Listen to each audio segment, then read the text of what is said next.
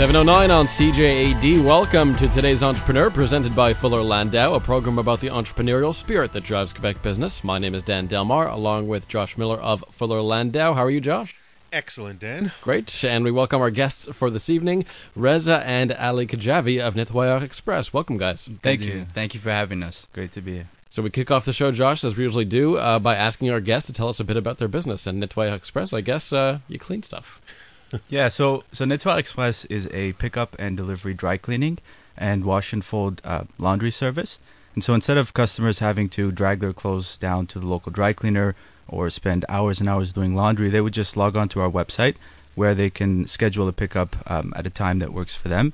And then we pick up their laundry and dry cleaning from their home or office. And then, depending on the delivery speed they choose, um, they can even get their dry cleaning back delivered the same day which is pretty cool. Now, this is a service that's probably been around for a long time, but you guys decided to go into this a number of years ago. Where did it start? Where did you feel the need that this business had to be taken onto uh, your your own, I guess, foray?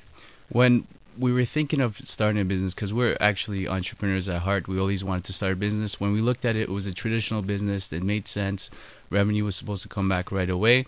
We tried to make a change, try to make it easier for the customers. So that's how we ended up being in the pickup and delivery service. Um, later on, we noticed that we don't need a store, we could go online. And that's how it came to be. And as time went by, we learned and we grew and we evolved. Now, now, did, now, target market.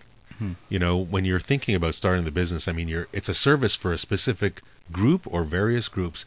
How did that enter into the thought process? Well, we knew that you know people don't just don't have time anymore to do you know repetitive and, and boring things and dry cleaning is a really painful process like you'd have to find the time in your day to make it down to the dry cleaner and normally they're open when you're at work and they're closed when you leave work so that's a complicated thing on itself and then um, and so we, we thought that you know to be able to simplify that process and use the power of the web to make all the scheduling a lot easier, um, we were sure that there's a lot of people that would just love to have the time uh, freed up from their schedule, and, and it worked out that way. There's a lot of um, mainly our customers are either young professionals or busy students, and um, it's just fantastic how much time they can save without even paying more to use our service.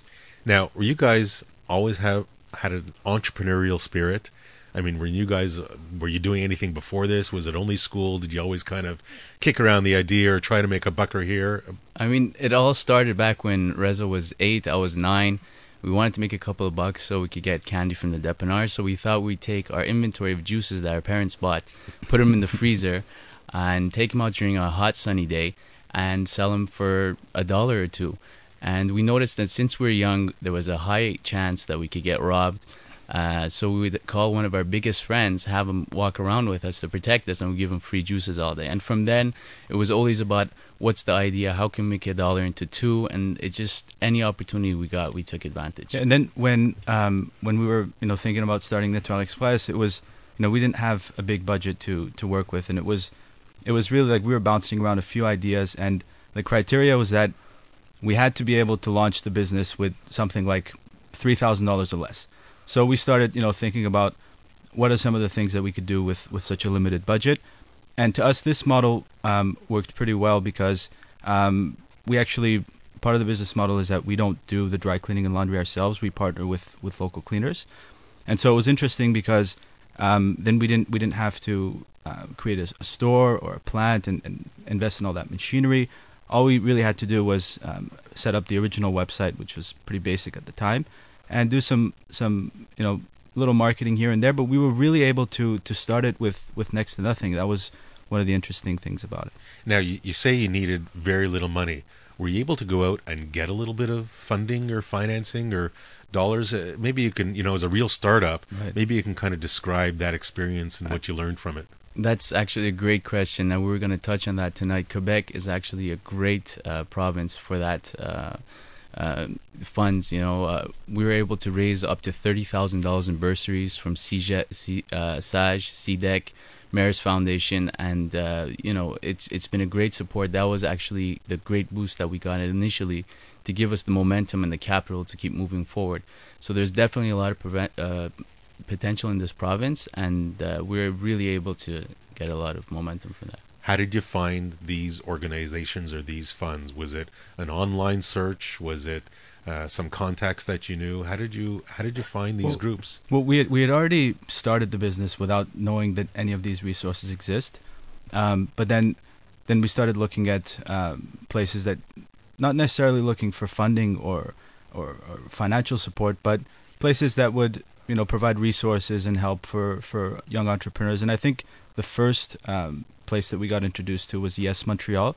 Just you know from a little bit of searching and googling, we found them, and um, they set us up with a business coach, and then they had a mentorship program which was really great.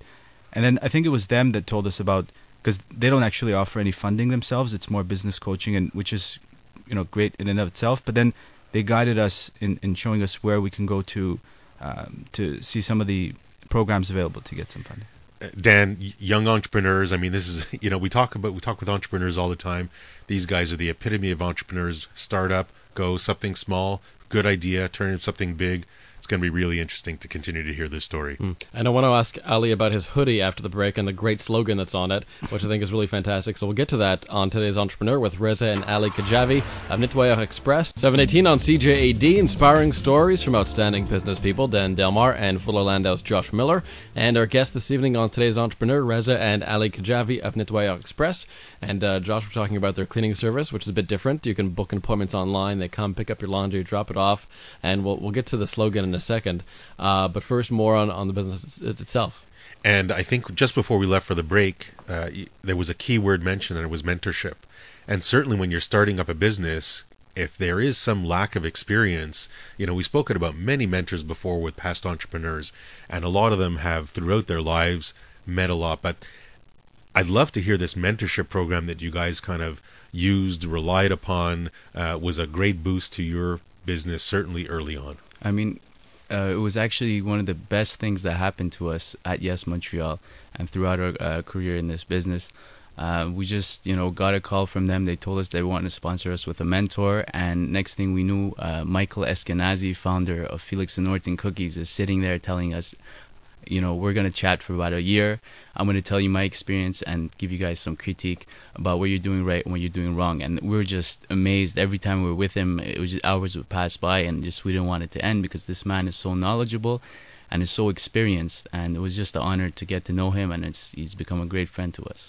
You know, it kind of brings up the the, the concept of theory versus practice. You know, you're going through school, you're learning the business techniques, and that you're hearing your mentor and you're kind of living it you know, maybe you can talk a little bit about because you're you're relatively close to it, the difference you've experienced between the theory you're learning and really the practical side of running the business.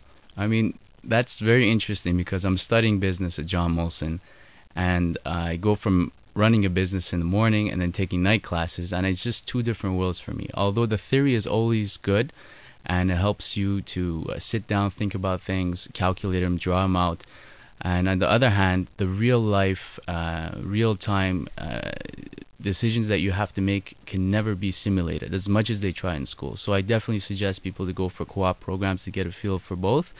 And it's it's it's actually I feel I'm making the right decision by doing both right now, and I'm looking forward to finishing the bachelor soon. Now you were talking about when you went for your fundraising and getting some some money you must have had to go prove your service, prove your product, kind of develop a business plan, if you will. Yeah.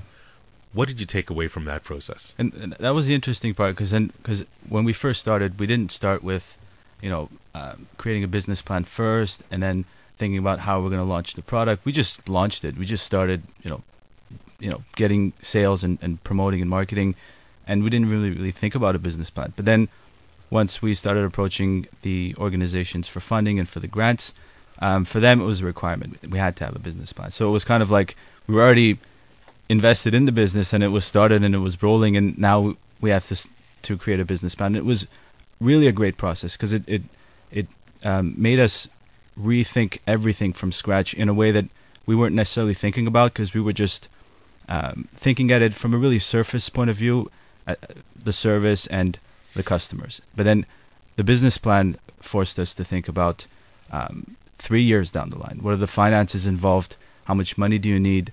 And so a lot of these key questions that we at first just thought that okay, we just need to get this business out of the way, to, business plan out of the way to get these grants. Turned out to be an amazing process for us to think about a lot of the important things that were, were crucial to the to the future of the business. And, and I think you know, Dan, we we hear this so often on the show about the business plan and the use of it and the creation of it. It's not for the banks and it's not for the people financing. I mean, yes, they might have the use of the document, but the reality is it's for the entrepreneur. It's to help them vet out their ideas, to think, to to look forward, and to make use. And and it's a moving target as well. I mean, Absolutely. you know, whatever you, it, nothing's in stone. It certainly moves. And uh, and I think it's a great lesson that you guys learned, and that most entrepreneurs certainly realize as they start up and as they move along in their business. And I will ask uh, Ali about that great slogan after the break. Today's entrepreneur on CJAD at 723. Welcome back, Reza and Ali Khadjavi of Nettoyeur Express, our guests on today's entrepreneur. And uh, I was uh, I was struck by this really great slogan on Ali's hoodie: "Imagine a life without laundry," which I think is just so brilliant. Uh, because I think a lot of people listening would love a life without laundry. Uh, tell us about you know the thought that goes into a slogan like that, and and the I guess the what goes behind it. I mean, can we really live without laundry? Exactly. I mean, we're not just a business. We're trying to set a trend. We're trying to create a culture, and we want to make a dream a reality. We want you to never worry about laundry ever again. And we really believe that this needs to be done to the fullest. The experience needs to be wonderful, and we want to do it better than anyone else could do it for you. So yeah, we, we definitely wear shirts like this. We're very enthusiastic. We try to keep the young, trendy, uh, web savvy look all the time. And at the same time, we're very professional with our dress shirts and our red ties. You know, I'm going to get home. My wife's going to turn to me. She's going to say, "Can you imagine a world without laundry?" that should be interesting. But that brings us to kind of your marketing aspect. And how do you how do you get the word out there? What was when you first launched and you said, you know, we're just running in uh, feet first? How did you get people to use your service? How did you get the word out of Nettoyeur Express? Yeah, well, I mean, we had. Um, I think that was one of the most interesting parts of the business. Some of the creative marketing stuff that we did. Um, for example, every September, around the time when school starts, uh, we have a campaign called "Strike Against Laundry," and that's probably the most the most impactful um, marketing campaign that we have.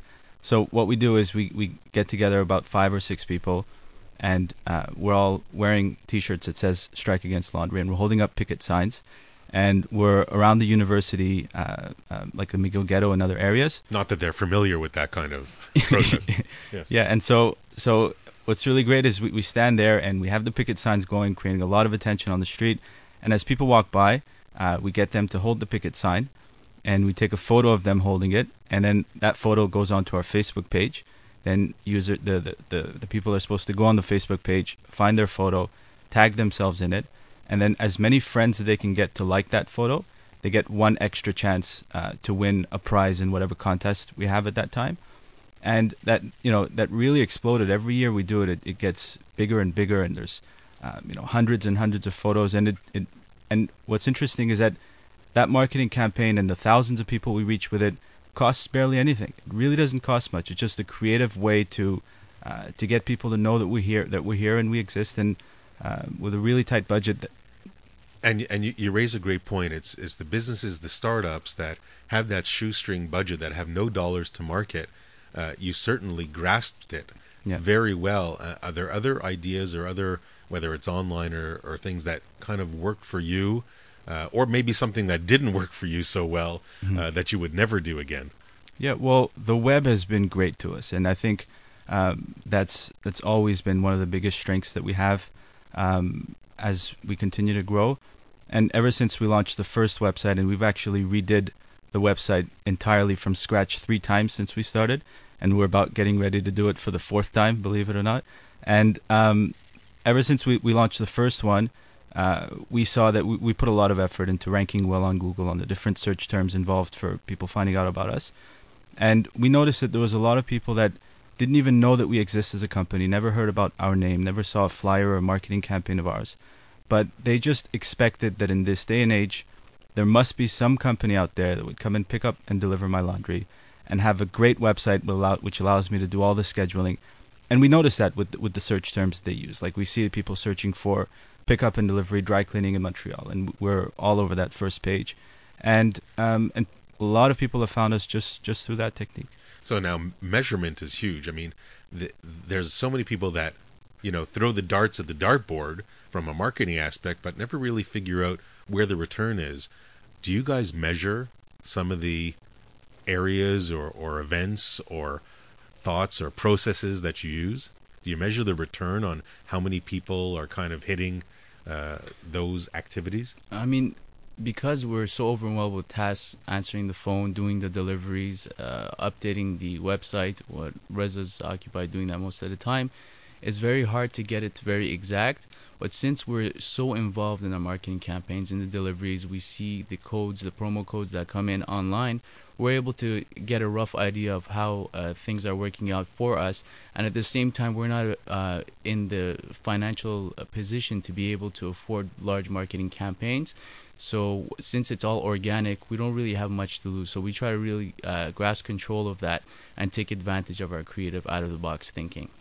Reza and Ali Khadjavi of Nettoyeur Express are guests tonight on today's Entrepreneur, and uh, we'll talk about their upcoming Dragon's Den experience on the program too. 734 on CJAD 800. This is today's Entrepreneur, presented by Fuller Landau, a program about the entrepreneurial spirit that drives Quebec business. Dan Delmar and Fuller Landau's Josh Miller with you, and our guests this evening, Reza and Ali Khadjavi of Nettoyeur Express. And uh, Josh, we were talking before the break about uh, how they're uh, going to be uh, having a, a Dragon's Den experience soon. That that's got to be an interesting experience, a scary experience, and you better be prepared. From the few shows that I've seen, you better be prepared. So uh, maybe one of you can kind of explain to us, uh, not so much uh, a little bit about the process, but more what you what you put into it and what you get out of it. Really, we felt that uh, if we're going towards an investor, uh, we really got to justify uh, every single dollar that they're going to put into this company and uh, we can't just make a general uh, label on it. We really got to get into the nitty gritty. Uh, so that really helped us to think uh, if we're going towards the path of expansion, which is really what we want from the Dragons, how we would do it, what we would need, and what's the right way of going about it. So that really helped us focus on that topic, which is usually put aside because of our day to day operations. And as far as the experience, it was amazing. It was on home turf, it was in JMSB so we felt comfortable. Uh, we brought a little bit of our uh, on strike uh, members uh, to give them a feel of our strong marketing campaign. And the producer that was doing the interview had a very uh, we, we had very good feedback from him, and we're really feeling good about it. It's any time now they're supposed to get back to us to let us know if we're going to be on the show or not. You mentioned about expansion, and and certainly that's if I had to ask you the question, what's next for Nettoyeur Express? That's what you're really thinking about when you first started, were you how how far ahead did you think? How far ahead did you plan? Did you plan, you know what, we're going to start Island of Montreal and then move on, or is this something that really only hits your thoughts a lot more recently?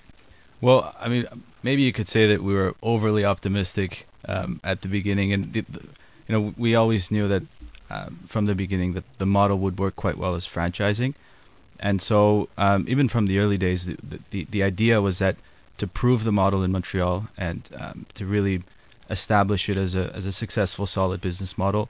And then because of our flexibility with, with partnering with local dry cleaners, it is a model that we can expand to other cities quite easily. Um, primarily, our, our, our first option would be franchising, and we did think about it a lot at the beginning. But uh, but I say overly optimistic because we thought that it would you know be a lot quicker than this, and we've realized that it takes a lot longer than than what we originally thought there's definitely competition out there. I would say. Do you monitor your competition? Do you keep tabs on them? Do you adjust depending what they do? I mean, uh, every time I have conf- uh, we have competition, we, we take a close look at them. We discuss um, the advantages they're giving uh, compared to us, but we haven't really seen anyone that's been really putting keeping us on our toes. But as one of my good friends told me one time, keep the competition in the rear view. Don't take your eye off, but make sure you're ahead. So that's what we're really trying to do. Uh, but throughout the years, people have come. Um, they've thought it, because it looks easy, it looks like it's simple, but it involves a lot of hard work, and uh, you need to have tough skin, and you need to keep going. So uh, un- unfortunately, they're not around today, and uh, we're still going. And so we're looking forward to any new competitors. We feel that they'll actually help us get the message across and fertilize the grounds, and then we'll see. Uh, let the better man win, like they say. Excellent. Now, you're starting off a business you have a few dollars, you have to make sure you are the most efficient you can be.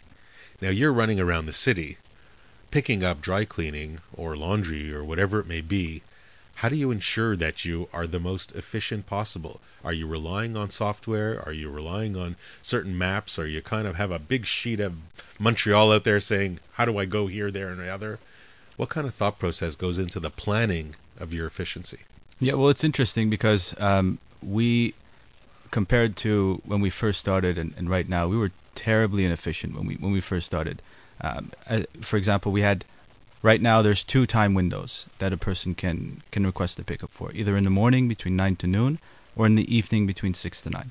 When we first started, um, customers could basically choose any one hour window throughout the entire day. So we would notice that we would get a pickup from one building and then an hour later we would get a pickup from the same building so we'd go to the same building twice so then you know we realized that if we expanded into just one bigger window then we can organize the the pickups that are close to each other and and do them uh, at the same time instead of having to go back and forth.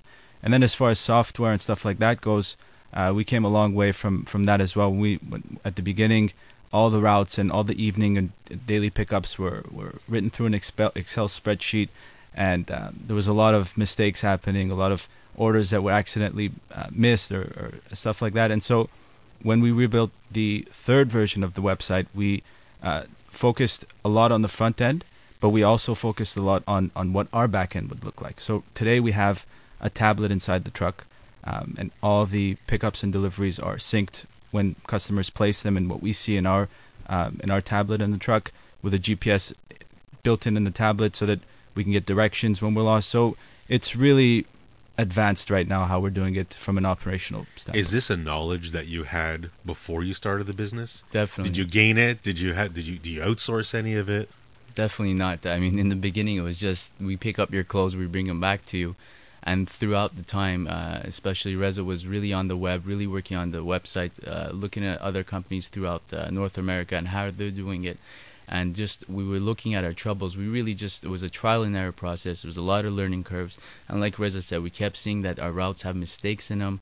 We have Excel sheets and things are missing, and so this is actually a great advantage that we have it that it's in the truck, and it also gives our customers a real time uh, update of uh, when the pickup is made. So technically, they have a pending pickup uh, status, and as soon as it's picked up, and we get back to the truck, we change that status status so it's very real time, and it makes them feel comfortable. And we seem very reliable, and we are reliable. So you mentioned a couple of uh, hiccups along the way. As you look back in the in the years since you started, if you with the knowledge you have today, if there's anything you had to do differently, what would it be? If there was any mistake you you had a do over, would it be anything specific that you could think of? I'd say um, I'd say the one thing would be not to not to overestimate or underestimate things. For example, when we uh, when we were planning a marketing campaign, uh, the expectations we had from from it uh, normally turned out to be a lot less.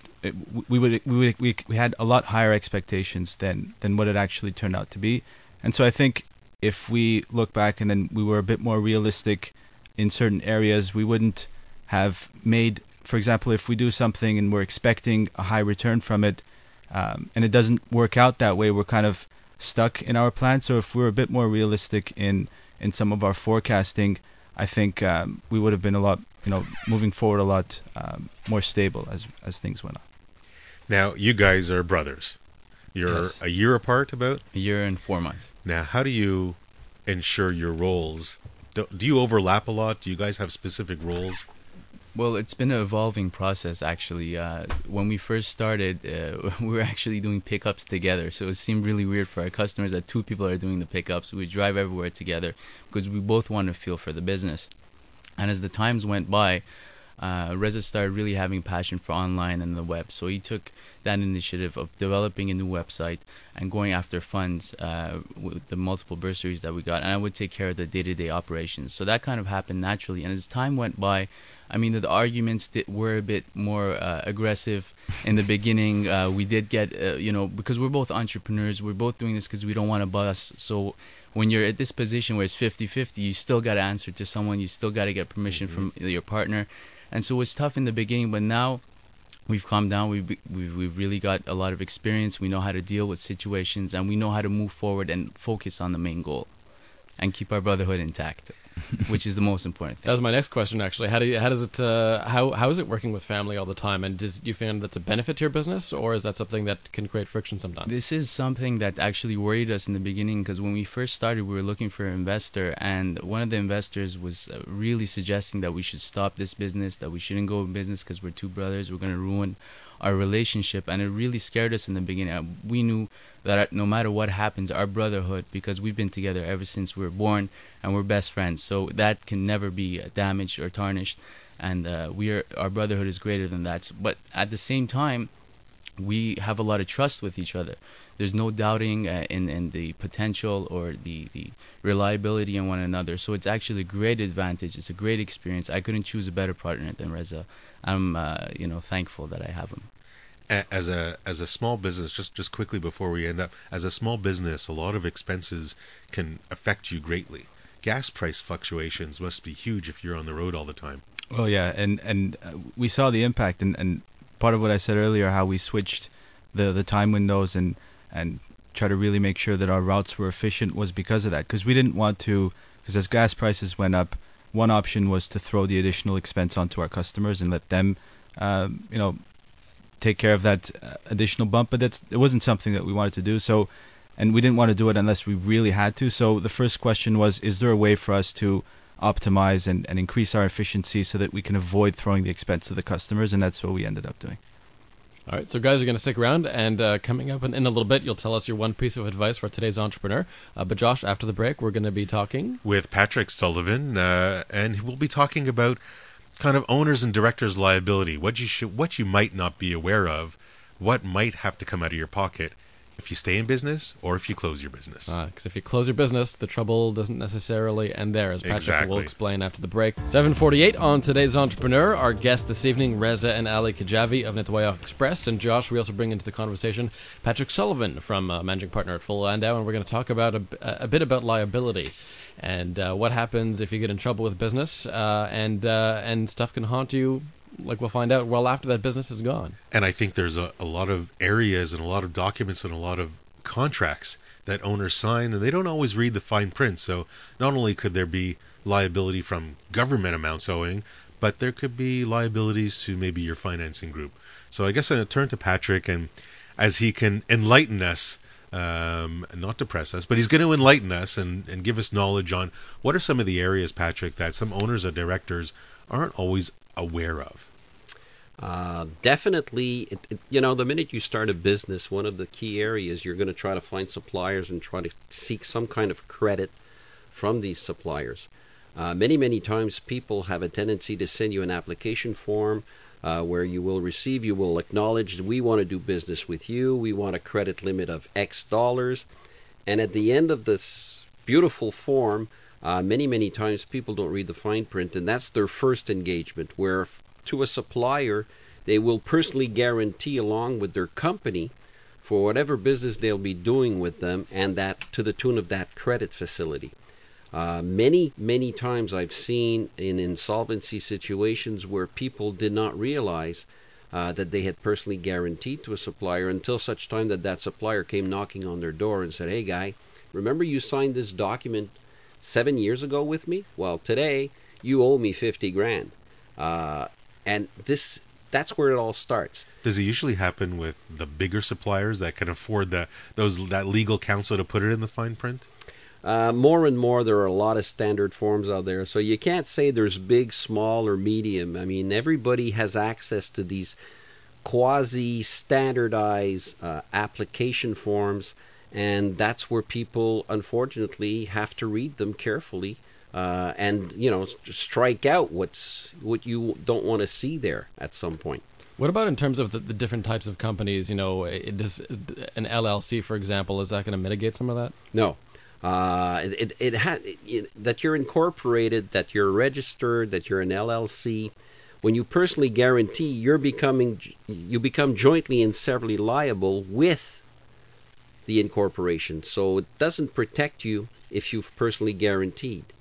Uh, and th- this is vis-a-vis obviously your banker. It will be vis-a-vis some of your suppliers in certain cases, uh, and then you have all the other elements where you have director's liability or owner's liability. And we're going to get into that because th- those become very uh, important in certain cases. Let's get into that now. What are some of those areas?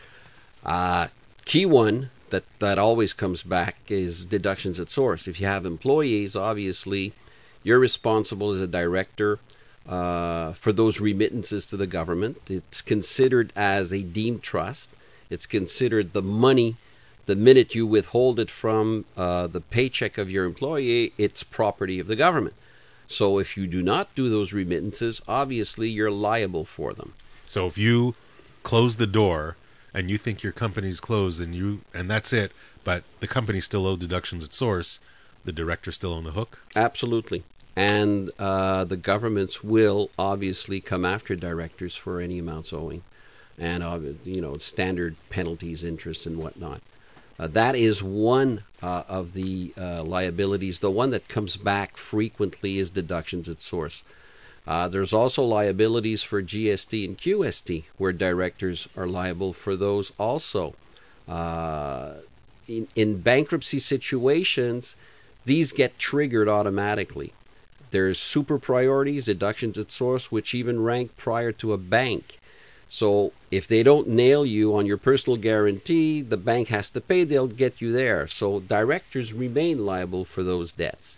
You don't always you don't always think what happens if the worst happens, but you sometimes got to plan for it and make sure that the cash flow keeps that into account. When we come back, we'll hear a little bit more, some more liabilities or pitfalls that directors should be aware of. As well as Reza and Ali's one piece of advice for today's entrepreneur. Back on today's entrepreneur with Reza and Ali Khadjavi of Nettoyeur Express and Patrick Sullivan as well from Fuller Landau talking about liability, Josh.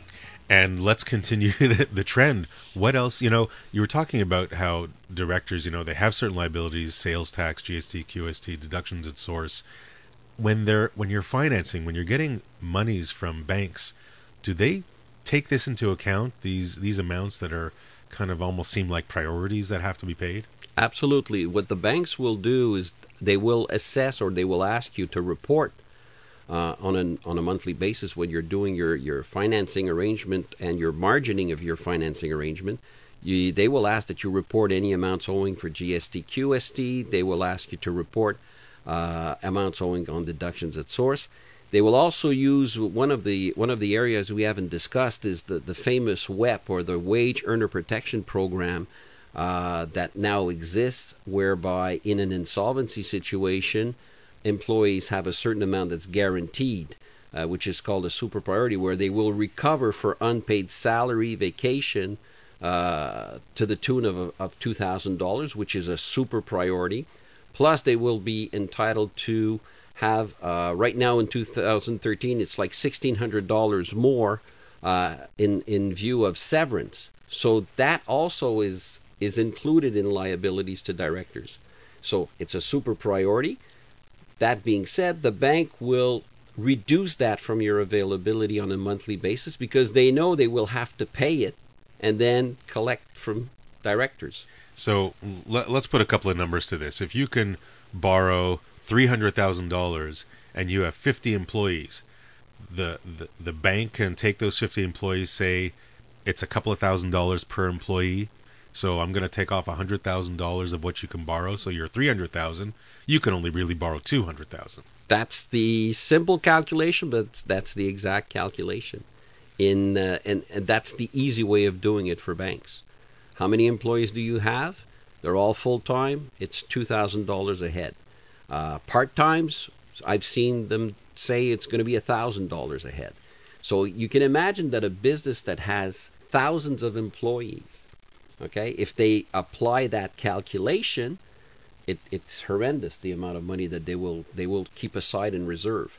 So normally to a certain limit of employees, what they will do is they will go with the accruals based on knowledge of the business as opposed to applying the total WEP. Otherwise, the poor companies wouldn't have any borrowing space at all.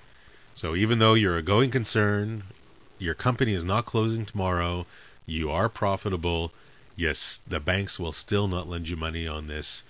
I will, I'll call it a notional amount, even though it could potentially be real. Correct. Uh, but bear in mind that in doing so, it also protects directors to a certain degree. So it's a little bit good, it's a little bit bad, but uh, bottom line is you got to think about it. Thanks very much, Pat. Pleasure. And as we approach the end of our show, we'll turn to Ali and Reza and whoever can go first would like. What one piece of advice would you give to today's entrepreneur? Well, I would say that if you own a business or if you're starting one today, the web should be your very best friend. And it's just way too powerful to ignore. And I've seen um, a lot of businesses that have that are neglecting that and are, are not investing the time and uh, money that's required um, to build it and to and to really make it a, a, really fully functional website and and it's really being neglected too much. So what I would say is um, is is don't underestimate the power of it and and do what you can to to make a great website. Um, what I would have to say is it's let's keep it with the psychology factor. Uh, you want to be ambitious, but you want to be realistic. Don't get your heads in the clouds. Stay, keep your feet grounded.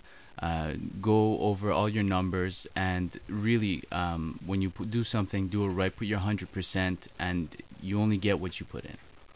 And Dan, my quick takeaway from from listening to to Ali and Reza is uh, I've never you know the word entrepreneur that we keep talking about i mean these guys they built it. Their heart their soul their dollars are into it. They're not somebody that walked in somebody gave them a million bucks and said go make something happen and they can afford to make a ton of mistakes. Not these guys. Not these entrepreneurs. Roll up their sleeves get into it test it tweak it move it come back to it do it themselves don't rely on everybody else uh, that's the real entrepreneur that came out tonight Reza and Ali Khadjavi from Nettoyeur Express, thanks so much for dropping by, guys. Thank you Thank for you. having us. It's It's been an great. honor. And Pat Sullivan from Fuller Landau, thank you. And Always Josh, pleasure. we're back next Monday night at 7 p.m. This is News Talk Radio, CJAD 800.